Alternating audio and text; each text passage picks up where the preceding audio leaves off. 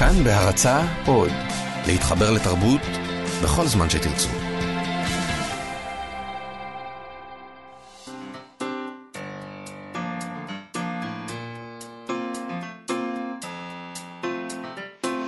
מה שכרוך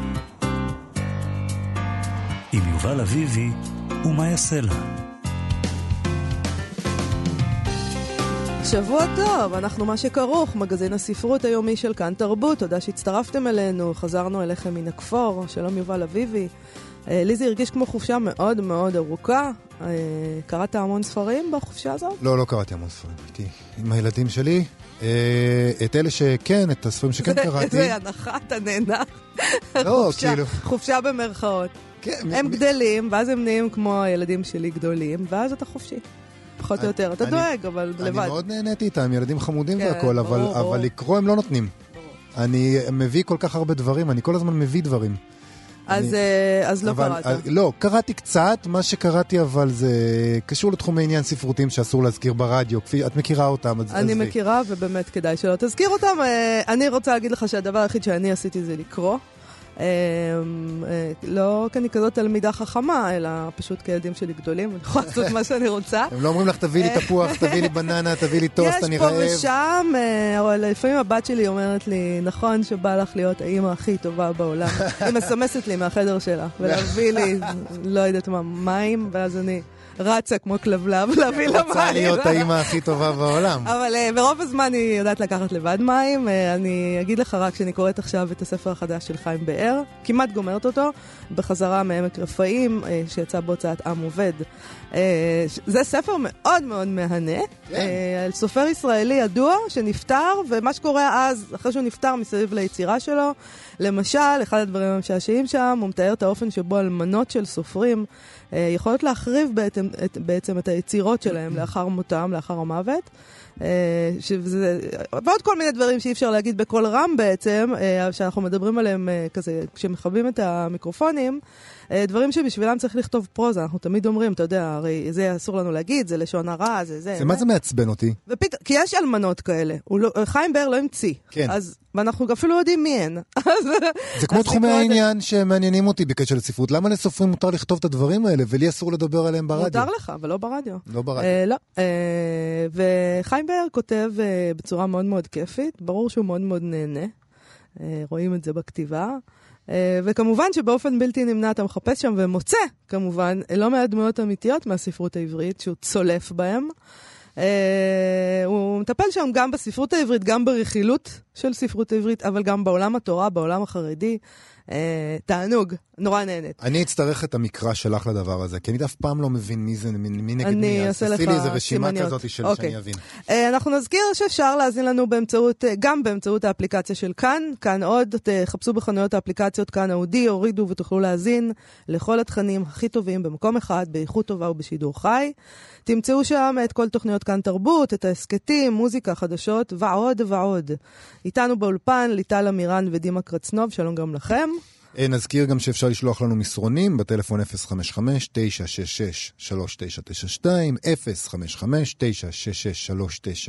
055-966-3992, ואם רוצים אפשר גם לשלוח לנו אה, הודעות בעמוד הפייסבוק שלנו, מה שכרוך עם יובל אביבי ומה יעשה לה, כמובן גם עשו לנו לייק, כמובן, זה ברור. חשוב מאוד, בלי זה אנחנו לא יודעים מה יהיה. מה יהיה היום? היום נדבר עם המתרגמת אורלי נוי על קובץ תרגומי שירה מפרסית שיוצא עכשיו בהוצאת כתב, תחת השם היפהפה ימים משונים אלה יפתי.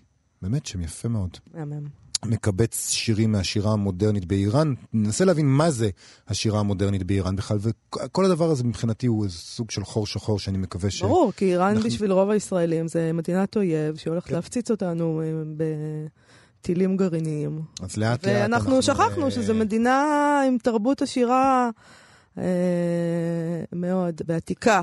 ודרך אגב, זה לא, היא לא הייתה מדינת אויב כל כך הרבה זמן, זאת אומרת, רק לפני כמה עשרות אבל שנים היא הייתה הזיכרון ממש... קצר, הזיכרון מאוד, קצר, כן. קצר מאוד. אז נדבר איתה גם על זה.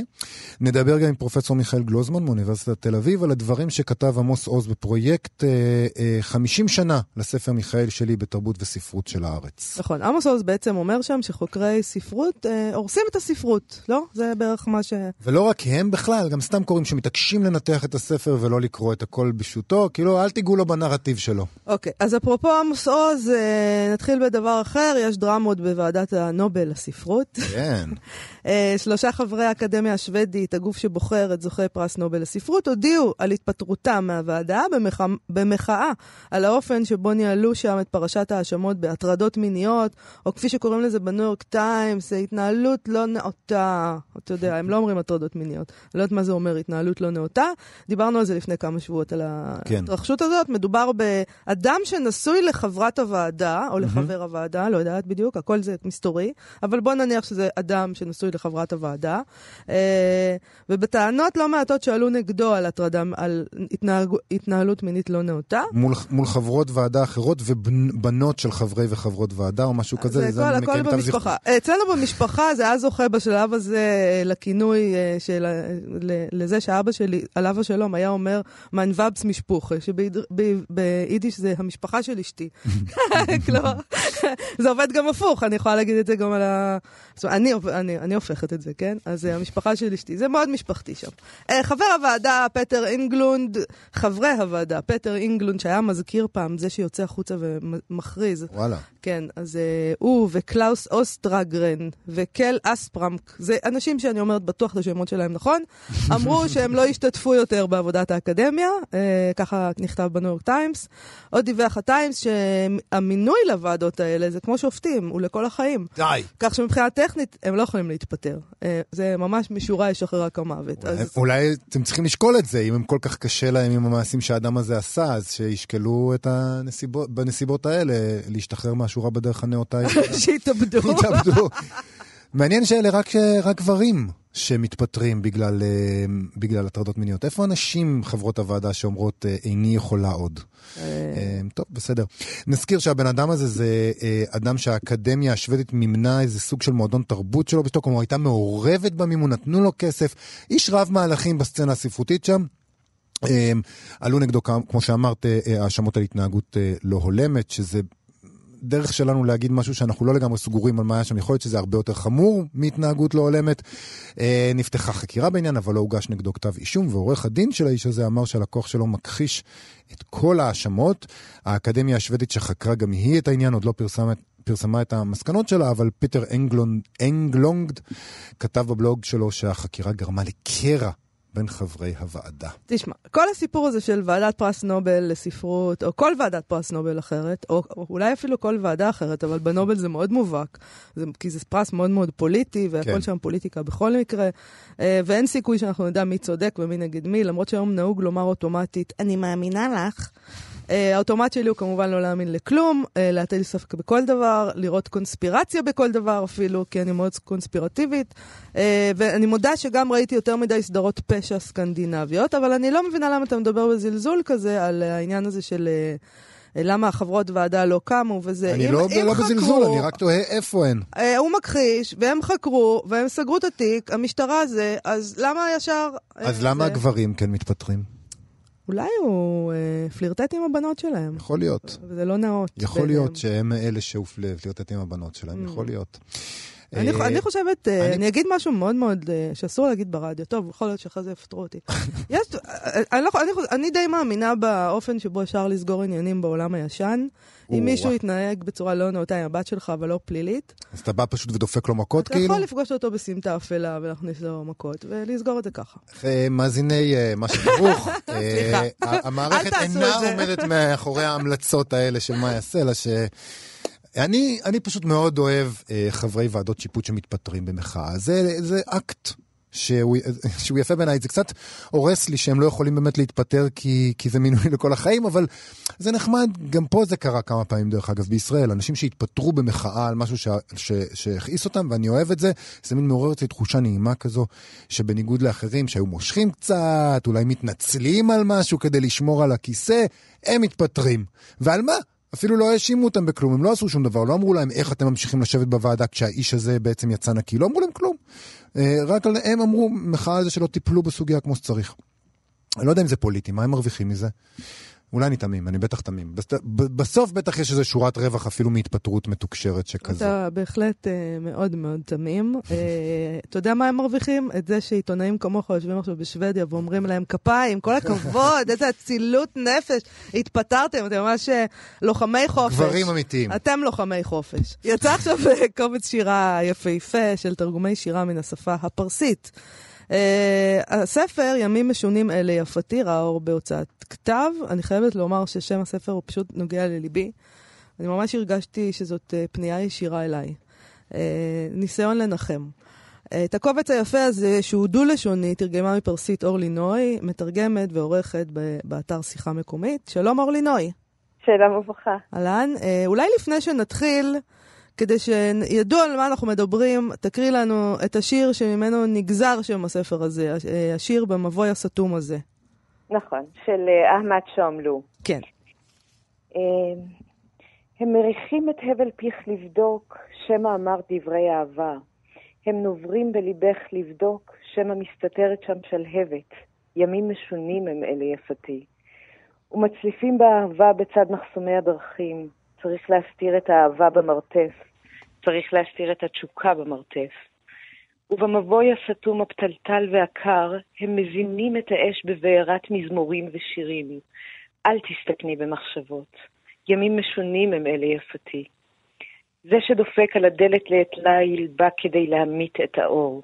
צריך להסתיר את האור במרתף. ראי את הקצבים המשחרים לטרף בקרן הרחוב עם סכינים מדממים, מנתחים את החיוכים מן השפתיים ואת השירים מן הפה, וצולים כנריות הלהבה של פרחי יסמין ולילך. השטן שיכור ניצחון, חוגג במשתה לעדו של אסוננו. צריך להסתיר את אלוהים במרתף. ימים משונים הם אלה, יפתי. וצריך להגיד שהשיר הזה נכתב, אה, כפי שכתוב בקובץ, ב-22 ביולי 1979, שזה כמובן מחבר אותנו למהפכה ולימים המשונים האלה. אה, אחד הדברים ש, שקורים בקובץ הזה זה שחלק מהשירים מתוארכים, כלומר, אתה יודע מתי הם נכתבו, וחלק לא. אה, נכון. למ, אה, אולי, אולי תספרי לנו איך זה, מה זה אומר, מה זה אומר, יש לזה משמעות עמוקה מן הסתם לעובדה שחלק מתוארכים וחלק לא. האמת היא ש... סליחה, המשמעות היא פחות, כלומר, זה, זה פשוט, אה, אה, חלק מהמשוררים שמופיעים בקובץ הזה הם משוררים מוכרים מאוד, כמו אהמד אה, שעמלו, שהוא באמת מגדולי השירה המודרנית הפרסית מלפני המהפכה. ו- והשירים ראו אור בקבצים, אה, שאז אפשר גם לדעת אה, מתי נכתבו, מתי אה, יצאו לאור. רוב המשוררים שמופיעים בקובץ מאחרי המהפכה העכשוויים לא יכולים בכלל להוציא לאור את היצירות שלהם.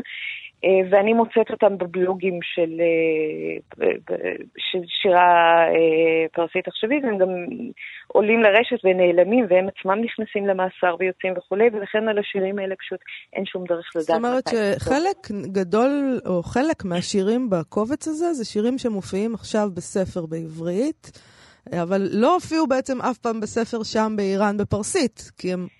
נכון, זה נכון אגב גם לתרגומי הפרוזה ש...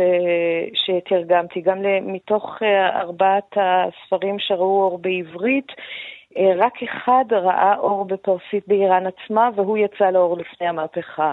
אה, זה מאוד מאפיין, אני חושבת, את הזירה הזאת של היצירה היום באיראן. זאת אומרת, בעצם העולם המו"לי כרגע באיראן הוא עולם כזה שבו לא יוצאים ספרי שירה, או יוצאים רק ספרים מסוימים, או מה... את יודעת מה? לא, יוצאים, יוצאים המון ספרי שירה. שירה היא ממש גולת הכותרת אה, של היצירה והתרבות הפרסית, אה, אבל השירים והמשוררים שמעניינים אותי מן הסתם יותר, יש בהם איזה מימד אה, חתרני, ודאי פוליטי, ואלה לא, לא רואים אור באופן רשמי, אם כי יש בינם שוב כאלה שהם מאוד מוכרים ומאוד מאוד אהודים, אבל באופן רשמי המדינה אוסרת עליהם אה, להוציא לאור את היצירות שלהם. אז מה באמת, אולי תספרי לנו קצת, מה זה בעצם אומר שירה איראנית עכשווית? מה מאפיין את השירים האלה לפני המהפכה ואחרי המהפכה? אם את רואה איזה הבדלים, אם את רואה תמות שונות?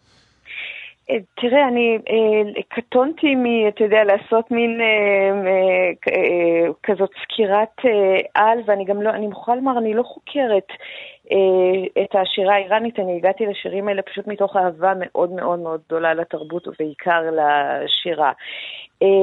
אבל אני כן, זאת אומרת, כן אפשר לומר שהשירה, ששוב, היא הלב הפועם של התרבות האיראנית, מאוד שיקפה גם לפני המהפכה וגם לאחריה אה, את רחשי הלב ואת ה...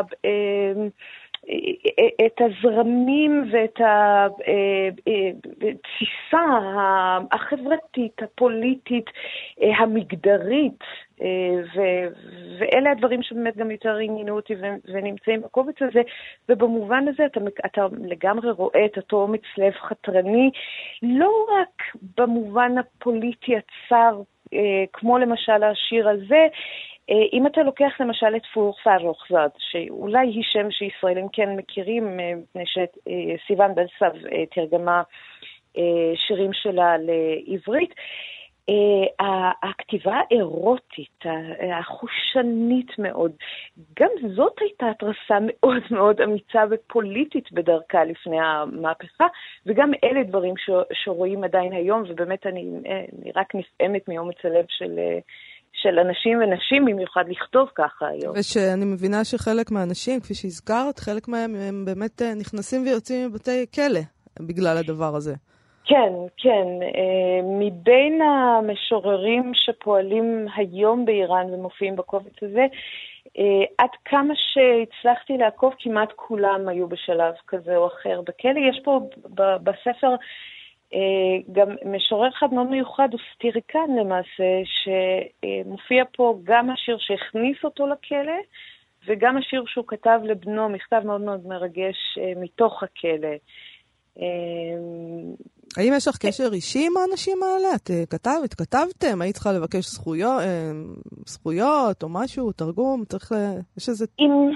קודם כל צריך לומר שאיראן לא חתומה על אף אה, אה, אמנה אה, ש, שמסדירה זכויות יוצרים, כך שמבחינה חוקית לא הייתה בעיה, ומבחינה אתית יש, אני בקשר עם שניים מהם, אחד קשר הרבה יותר קרוב שהוא, כשהוא לא נמצא בכלא, והוא דווקא זה שיעץ לי, אמר, אנחנו כותבים כדי שישמעו אותנו, ו... והוא יעץ לי לא לפנות באופן אישי למשוררים אחרים, מפני ששוב, אה, אלה אנשים שנמצאים גם ככה על כוונת המשטר, ואם פונה אליהם לתרגם סיפורים. את מכניסה אותם לבעיה.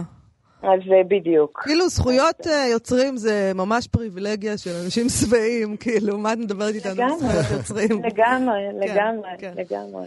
מבחינת הישראלים, בכלל, השפה הזאת, פרסית, שהיא השפה שלך, את עלית משם בגיל תשע, נכון? נכון. זאת שפת האויב בכלל. אנחנו, וכל מה שאנחנו יודעים על איראן, רובנו, למרות שצריך להיות בור כדי לא לדעת שמדובר בתרבות עתיקה, אבל אה, מבחינתנו זה האויב שמעוניין להגיע לפצצת אטום ולהשמיד אותנו. כן. אוקיי? אה, ואת בעצם, אה, יש לך איזה מפעל שאת עושה. זה מפעל, זה לא רק הספר הזה. של להגיד לא, יש כאן עוד כן. כמה דברים בתרבות הזאת. זה, זה נכון, ובעיניי מכל האקטיביזם שלי זה אולי המשמעותי ביותר, ואני רואה בזה לגמרי, גם מפעלון, נגיד, הספרותי הזה לגמרי פרויקט פוליטי. זה נורא נכון מה שאת אומרת, שאנחנו מסתכלים פה על, על, על איראן כאויב ועל הפרסית אה, כשפת האויב, אבל אה, שפה היא הרי במהות שלה אמצעי לקשר בין אה, אנשים, ו...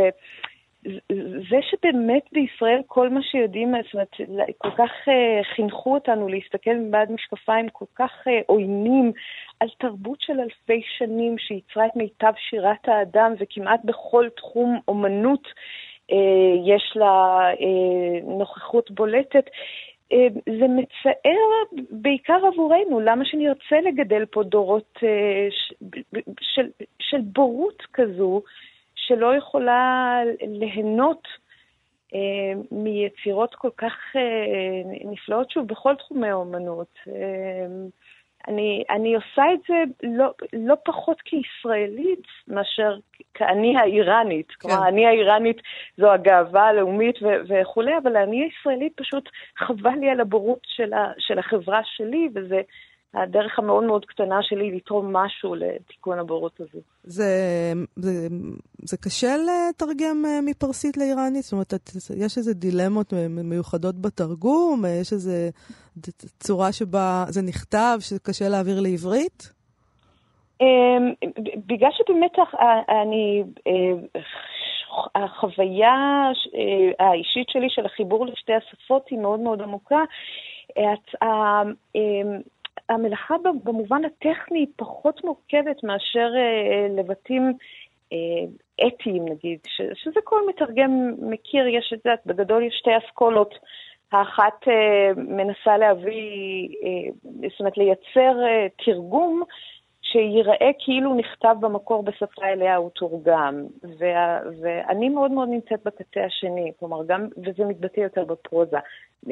תרגום שירה ממילא לוקחת לעצמה חירויות אה, אה, נרחבות מאלה. אבל כן. בתרגום פרוזה אני תמיד מאוד מאוד מקפידה עד כמה שאני יכולה להשאיר את הדברים, כולל ביטויים שאני מבארת אותם אחר כך בהערות שוליים, אבל שלא תהיה תחושה שהיצירה הזו נכתבה בעברית, אלא לגמרי להביא את הניחוחות ואת הטעמים הפרסיים עצמם, אה, שוב, כדי טיפה-טיפה לידד את האוזן הישראלית עם ה... עם העולם, גם עם המצלולים של השפה, אבל גם עם המרחבים אה, אה, האסוציאטיביים שלה, נגיד. לסיום, אורלי, אולי את מוכנה להקריא לנו עוד שיר מתוך הספר? כן, השיר הזה נקרא אה, הדור שלי, הוא של אה, אה, משורר שהוא הוא מוכר מאוד, גם מחזאי וסופר, מתרגם, ירמו גולרואי, וזה הוא נכתב אחרי המהפכה, ואפשר לשמוע, אבל כמה הוא מתכתב עם השיר הקודם, וכמה המציאות המנוכרת והסוגרת שמתמודדים איתה באיראן היום, דומה לזו של אה, לפני המהפכה. Okay. אוקיי. הדור שלי, אני מהדור של אחרי 70 ואימה, דור קמל, דור מובס, דור שכמו סוהרב הגדול מלהב פגיונו של אביו קרס.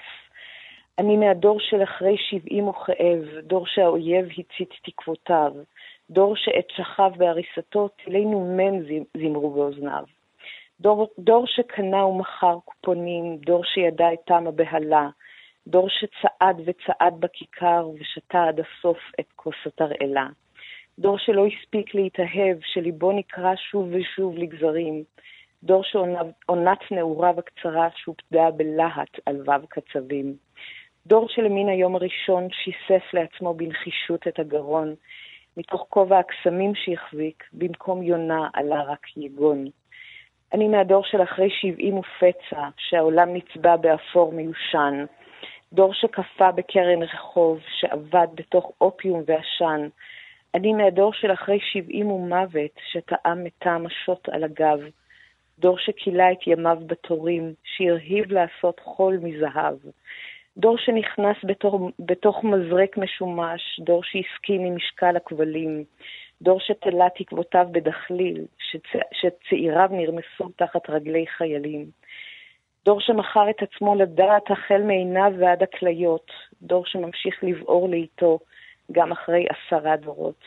דור שלמן היום הראשון שיסף לעצמו בנחישות את הגרון. מתוך כובע הקסמים שהחזיק, במקום יונה עלה רק יגון. נהדר. נורא יפה. תגידי, אנחנו קצת מפתיעים אותך, אבל אולי תסכימי להקריא לנו כמה שורות במקור בפרסית? מהשיר הזה? אמ, בשמחה. אה, ממש כמה שורות. כן. אמ, השיר הזה. כן, כן.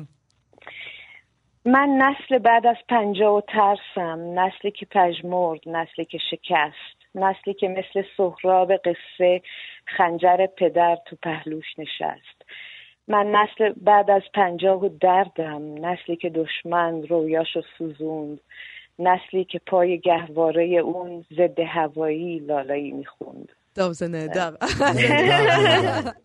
תודה רבה לך, אורלי נוי. אה, אה, תודה שדיברת איתנו, תודה שתרגמת את זה, אה, מתרגמת ועורכת באתר שיחה מקומית.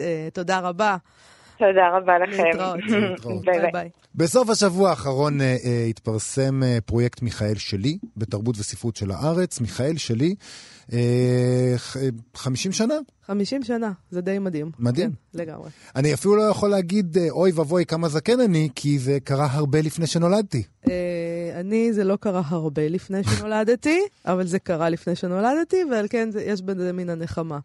אבל אתה יודע, 50, טוב, זה באמת לא עליי הפעם, זה על מיכאל שלי. אנחנו נזכיר, לא אה, מדברים עליך הפעם, נכון. נזכיר שמיכאל שלי זה כמובן הרומן של עמוס עוז, אה, בכיר סופרנו שיצא לאור בשנת 1968.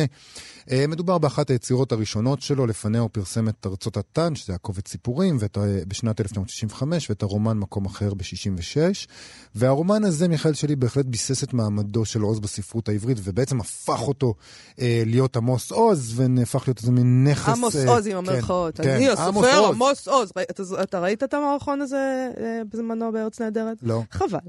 אה, אני הסופר עמוס עוז. אוקיי. אבל אנחנו אה, גם גם לא מדברים עליי וגם לא על מיכאל שלי בעצם. נכון, כי הטקסט הכי מעניין שפורסם בתרבות וספרות במסגרת החגיגה הזאת, לצד טקסטים של חוקרי הספרות שמהללים את עוז, אה, הוא טקסט שכתב עוז עצמו, שבו הוא בעצם טוען שחוקרי הספרות מחריבים את הספרות, לא פחות מכך. הם ולא, ולא רק הם. איזה... הם ולא מלאך.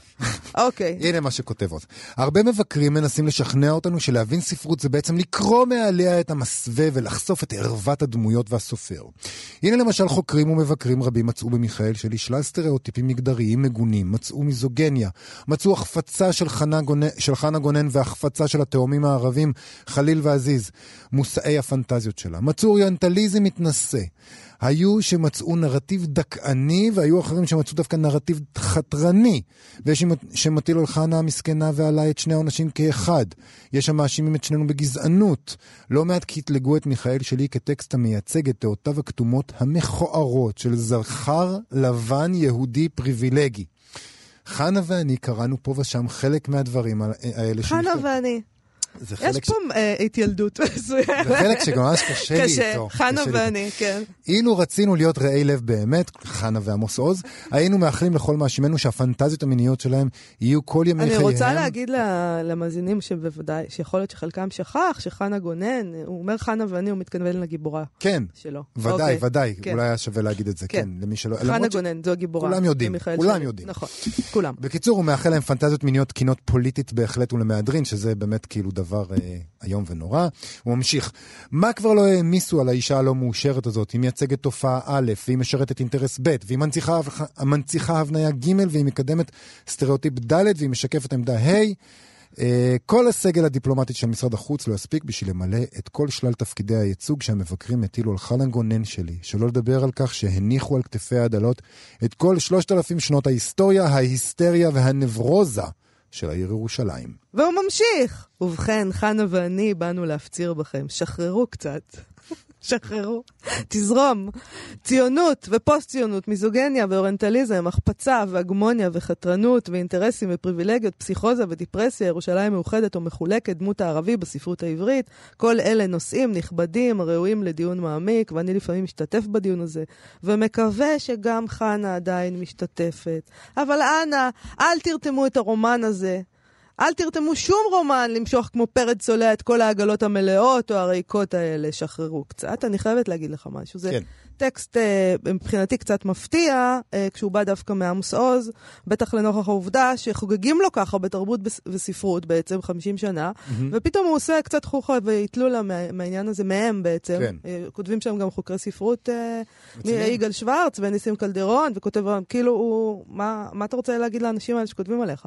הם כאילו באים לברך אותו, והוא עכשיו יצא... כן. באנו לברך ויצאת מקלל.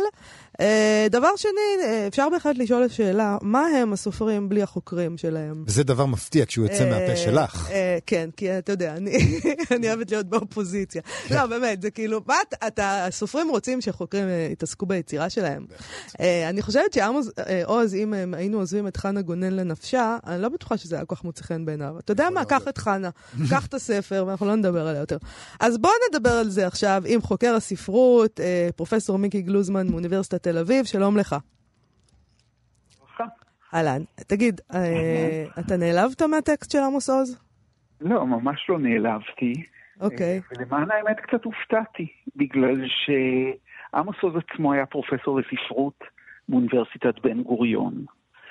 אה, הוא, לא, הוא אמנם לימד כתיבה יוצרת, אבל הוא לימד גם קורסים עיוניים, ביקורתיים. כן. ולמי שלא יודע, צריך לספר שעמוס עוז כתב ספר ביקורת מאוד מאוד רציני על יצירת עגנון, שנקרא שתיקת השמיים, שמציע ניתוח מזהיר אה, לתמול שלשום של עגנון. אז יש איזה מין טון כזה קצת לועג או מנמיך בהתייחסות שלו לביקורת. אני מזכיר לעמוס עוז שהוא היה פרופסור ושהוא כתב אה, אה, אה, אה, ספרות ביקורתית מרתקת, ולא אהבתי את הטון הזה, אבל לא נעלבתי. אבל אולי, אולי ש- בקשר לטענה ש- המרכזית שלו, כן. שכאילו אנחנו, אנחנו, אה, אנחנו עושים עוול לרומן. פוליטיקת הזהויות כן, אה, שאנחנו- הורסת את הספרות. אנחנו זה- משעינים עליו כל כך הרבה משמעויות שלא להן איתו- התכוון המשורר. אגב, נכון. אה, אני, אני למדתי אפילו כבר בתיכון שזה לא משנה למה התכוון המשורר. זה קצת, האמת שאם יש משהו מפתיע אולי בדבר הזה, זה שעמוס אז חושב שהכוונות שלו לא לגבי חנה גונן אמורות לשנות, כי הם לא. נכון, מיקי? כן, זו באמת טענה מאוד מפתיעה, במיוחד שנגיד, אנחנו קוראים היום אה, למשל את שייקספיר עם אה, ביקורת פסיכואנליטית או פוסט-קולוניאלית, דברים אה, שהומתו מאוד שנים אחר ששייקספיר כתב, וברוך השם שאנחנו יכולים לקרוא טקסטים באופן חדש ו- ושאינו כפוף רק לעולם של כוונת היוצר. אבל אני חושב שבאמת מה שמעניין ברשימה של עמוס עוז, שהיא רשימה לא טובה, צריך להגיד את זה, היא, היא קצת נמוכה.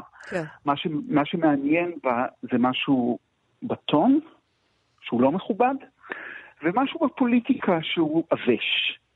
ואני אוהב את עמוס עוז, אני מכבד אותו ואני קורא אותו, אבל, אבל באמת, זה קצת מביך. למה הכוונה הטון עבש קצת ב... מתנשא. כן. הטון קצת מתנשא ולא מכובד, ומבחינת ה... מה שאני קורא עבש, ההתקשרות האלה על פוליטיקת הזהויות, זה, זה באמת, זה הלחם שלפני חודשיים. אה, אנחנו, אנחנו כולנו יודעים שפוליטיקת הזהויות היא מג, מגבילה, כן. שהיא מביאה לקריאות שהן הרבה פעמים בעייתיות, וגם אנשים שכתבו מפרספקטיבות כאלה, פוליטיות, או של פוליטיקות, פוליטיקת הזהויות, הצביעו על הבעיה של הפרספקטיבות האלה.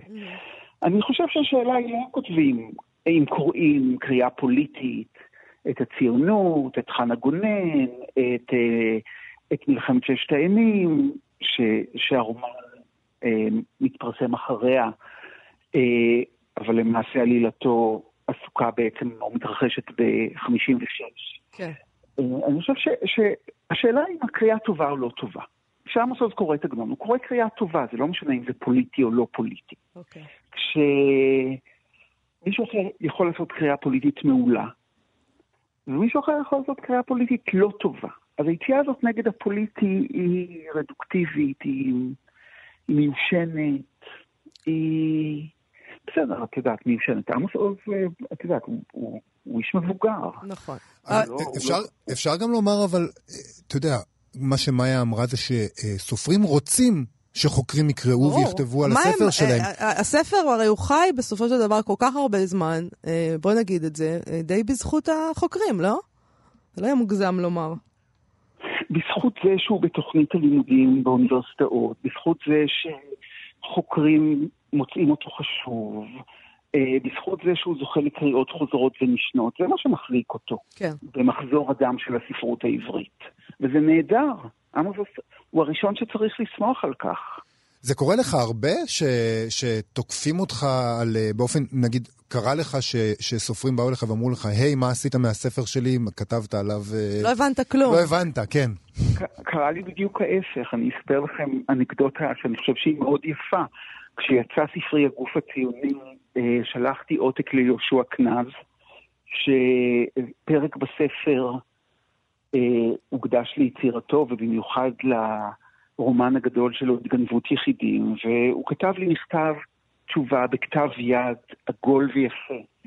אה, שבו הוא הודה לי באמת מעומק הלב על הקריאה, ואמר, לא העליתי על דעתי שאני כותב על הדברים האלה, אבל הוא לרגע לא היה ציני או, או מתנשא, זה היה בזה משהו פתוח ומקסים. ואני חושב, ש, חושב שהרבה פעמים אה, קוראים, או סליחה, סופרים יכולים לשמוח במה שכותבים להם. הם יכולים גם לא לשמוח במה שכותבים עליהם, זה כן. בסדר גמור. אז אה, אה, זה לא לכבודו של עמוס עוז. בוא, בוא באמת אז, לכבוד הרומן הזה, לפחות נדבר רגע על כן על המרכזיות של מיכאל שלי. עד כמה באמת אה, הספר הזה, שזכאי להיות במעמד שהוא נמצא בו 50 שנה אחרי כתיבתו. הרי כל כך מעט ספרים שנכתבו באותו זמן נשארו באמת בחיים, אה, ובאמת אה, זה נובע מכל מיני סיבות שהזכרת, אבל עד כמה מגיע לו המעמד הזה בעיניך? לספר, הספר נהדר בעיניי, הוא מהספרים הטובים של עמוס עוז. קודם כל הוא מעמיד במרכז תודעה של אישה, תודעה... של אישה סובלת, אה, אנחנו יכולים להגיד במרכאות היסטרית, או, או שסובלת מאיזה סוג של קריסה נפשית. אה, וקודם כל אין, או לא היו הרבה רומנים בספרות העברית שתיארו ככה אה, חוויה של, חוויה פסיכולוגית של אישה מבפנים. הספרות העברית הייתה מאוד גברית בגלל סיבות היסטוריות. מורכבות, והדבר הזה היה חדש ומעניין. בדיעבד, אחרי הפרסום של סיפור על אהבה וחושך, אנחנו גם יודעים שיש לה, אה, למיכאל שלי בסיס אה, ביוגרפי, והוא קשור אה, לאמו של עמוס עוז, שהתאבדה, אבל כשהרומן יצא, הקוראים לא ידעו את זה. כן.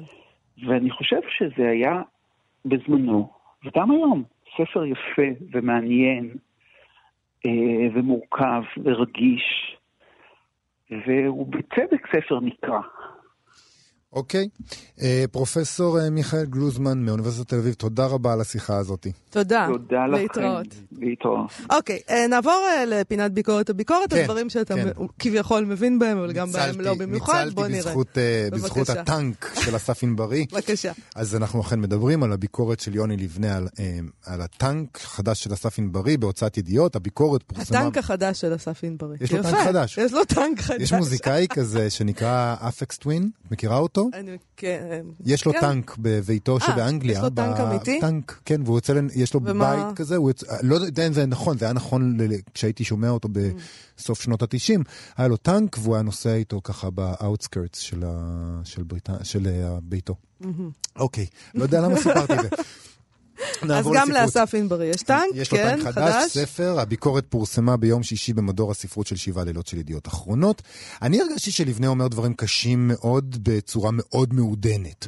Uh, כותב באופן מאוד עדין דברים שהם בעצם ביקורת מאוד מאוד הרסנית על הספר, שבשורה, אפשר להגיד, האידיאולוגיה השתלטה לענברי לחלוטין על הפרוזה, וזה, דבר, וזה דבר ששום דבר טוב לא יכול לצאת ממנו. אוקיי, okay, אז תדגים כן. מה... בבקשה. אז הטנק שכבר דיברנו עליו כאן בפינת התחלות של ספרים, נגענו באופי שלו, הוא בעצם, זה ספר שהוא רשומון של כמה, חמישה נרטיבים לסיפור אחד, שזה השבתת טנק סורי ב-1948. בדגניה. הטנק של דגניה. הטנק של דגניה. Mm-hmm. אה, לבנה מפרט את סיפור המעשה, ואז הוא חוזר בדיוק לנקודה שלכאורה ענברי לא רוצה שיזכירו לו כשהוא כותב פרוזה, וזה היומרות שלו כצופה לבית ישראל שמסורטטות במסות שלו. כך כותב לבנה. אה, בנובמבר האחרון ניצת ויכוח פובליציסטי בעקבות מסע שפרסם ענברי, ובה האשים את הספרות הישראלית ואת האליטה התרבותית בישראל בהרמת ידיים מתמשכת מול המסורת היהודית, בהתנכרות חילונית שהפכה לעקרות יצירתית. ישראלים שיהדותם דלה, כתב ענברי ומצטט אה, לבנה, אינם יכולים ליצור תרבות עברית, אלא רק תרבות נורמלית שמגמותיה האומנויותיות, הספרותיות וההגותיות הן אופנות מיובאות. מיובאות. מיובאות, סליחה. ואז ממשיך לבנה, הטנק משווע לעורר דיון כזה. בעצם ההתרסה המפורשת כבר בשמו, אני טקסט מגויס, אני ספרות פוליט... אה, לאומית. בכך הוא מבחין בין שני סוגים של קוראי ספרות עברית. אחד מהם לא יטרח אפילו לפהק מול הגרוטה הספרותית הזאת.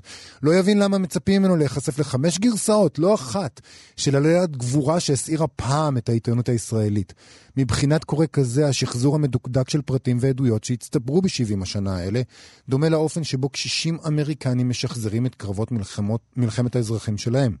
מתלבשים במדים היסטוריים, מצחצחים חרף, חרבות, משכנעים את עצמם לשעה קלה שהם היורשים של היסטוריה מפוארת. מול קורא כזה אין לספרו של ענברי תחמושת ממשית. אבל הטנק מכוון לסוג אחר של קוראים, כאלה שיש להם יחס כלשהו לסיפור הלאומי. ביקורת, התלהבות, תמיהה ואפילו רגש עמום של שייכות. שורות הפתיחה שלו יוצרות הקבלה מיידית בין הקורא, והנמען של הספר הזה הוא במהותו קורא ולא קוראת, לילד שמפותם בסיפורי הקרב של אביו. אני חושב שאלה ממש שורות שהן מכת מוות לספר ולאופן שבו הוא נכתב. בגלל שיוני לבנה מניח שהקוראות לא מפותמות בסיפורי קרב, אלא רק לא הקוראים. המילה, כבר המילה פיתום הזה, זה אה. לא... אוקיי. לבנה עצמו אומר, אני לא הרגשתי שהספר פותח לי שער חדש למקור, למקורות יהודיים, או מנסח אמירה פוליטית חדה באמצעות השתלבות שלו במרחב הספרותי כזה. הוא אומר, הטנק מבליט אמנם הקבלות בין גיבורי הס- הסיפור לדמויות אב במקרא, לנביאים, חיילים ומלכים, אבל הקישור הזה שגרתי ומוכר למדי. הוא ממשיך ואומר שענברי עושה רושם רוצה לבצע צעד אחר. בדרכו הטנק מבקש לייצר או להושיב בתוכו קורא פטריוטי, אה, פטריוט ביקורתי.